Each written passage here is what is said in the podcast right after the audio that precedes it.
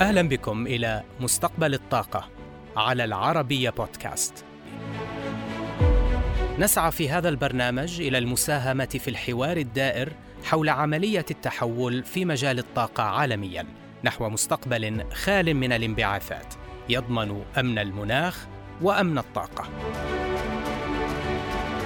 بعد قيام تحالف أوبيك بلس بتخفيض الإنتاج بواقع مليوني برميل يوميا اعتبارا من نوفمبر المقبل توالت توقعات البنوك الاستثمارية بعد هذا القرار. وفيما يلي سنستعرض أبرزها. البداية مع جولدمان ساكس الذي قال التطورات التي نراها فيما يتعلق بالعرض تمهد الطريق لأسعار أعلى حتى نهاية 2022 ورفع البنك توقعاته لسعر خام برنت ب 10 دولارات إلى 110 دولارات للبرميل في الربع الأخير من هذه السنة. أما مورغان ستانلي فتوقع أن خام برنت سيجد طريقه إلى 100 دولار للبرميل في الربع الأول من 2023 بعد تحرك أوبيك بلس.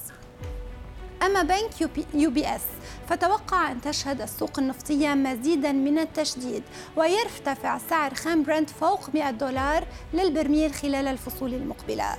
وعزى يو بي إس ذلك إلى الخفض الأخير لأوبيك بلس إلى جانب الحظر الأوروبي على واردات الخام الروسي والنهاية المحتملة لسحب منظمة التعاون الاقتصادي والتنمية من احتياطيات النفط الاستراتيجية وتحول الطلب من الغاز إلى النفط هذا الشتاء.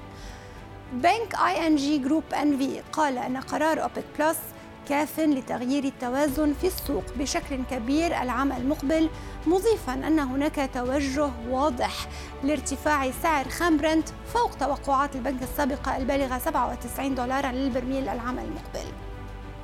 RBC Capital Markets أفادت أنها لا تتوقع تحرير كميات ضخمة جديدة من الاحتياطيات الاستراتيجية الأمريكية على المدى القريب. أما ESAI Energy قالت أن هذه الاتفاقية ستؤدي إلى ارتفاع معتدل لأسعار النفط بسبب وجود فائض فعلي في السوق.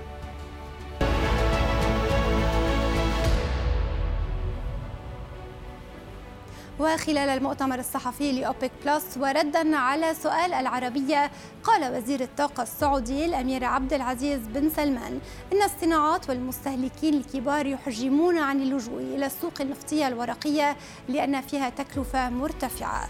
وهذه التكلفة تجعلها عرضة للمضاربة والتلاعبات. سمو الأمير في أغسطس تحدثت عن تحذير عن انفصام السوق الورقية النفطية عن السوق النفطية الحقيقية. هذا القرار والخفض ب 2 مليون برميل يوميا إلى نهاية ديسمبر. كيف يخدم آه، إعادة ربط هذه السوقين؟ يعني الوضع تغير شوية من ذاك الوقت. لكن آه، ما في شك عندي إنه في إحجام عن دخول السوق الورقية بسبب كلفة اللي يسمى ال premium. بقدر ما تنقص كلفة ال premium أو الهامش الربحي بقدر آه، أو كلفة العقود بقدر ما يكون هناك مشاركة. المشكلة الآن ما هي مع المضاربين؟ المشكلة أنه في إحجام من من يحتاجون هذه الأسواق الورقية لمعالجة آه، المخاطر اللي ممكن يتعرضونها خصوصا إذا كانوا صناعات تعتمد على الطاقة بشكل أساسي ومهم أن لها تعرف كم الكلفة لها حتى تتمكن من إدارة محافظها أو استثماراتها بطريقة سليمة. هذا الوضع الآن الموجود يجعل من الصعب على هذه الصناعات والمستهلكين الكبار أنهم يلجأوا للسوق الورقية لأنها مكلفة.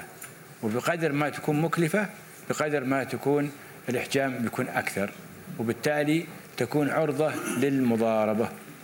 ولما يسمى بالمانيبيوليشن.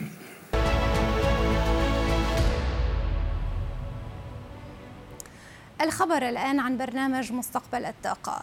فضمن جوائز منتدى الإعلام العربي في دبي فاز برنامج مستقبل الطاقة بجائزة أفضل برنامج اقتصادي. وقد شهد المؤتمر مشاركة وحضور نحو أكثر من ثلاثة ألاف من رموز العمل الإعلامي في المنطقة وقيادات كبرى للمؤسسات الإعلامية العربية والعالمية وكبار الكتاب والمفكرين ورؤساء التحرير الصحف والمواقع الإخبارية والمنصات الرقمية في المنطقة وذلك ضمن أكبر تجمع سنوي للإعلام العربي. والفائز هو برنامج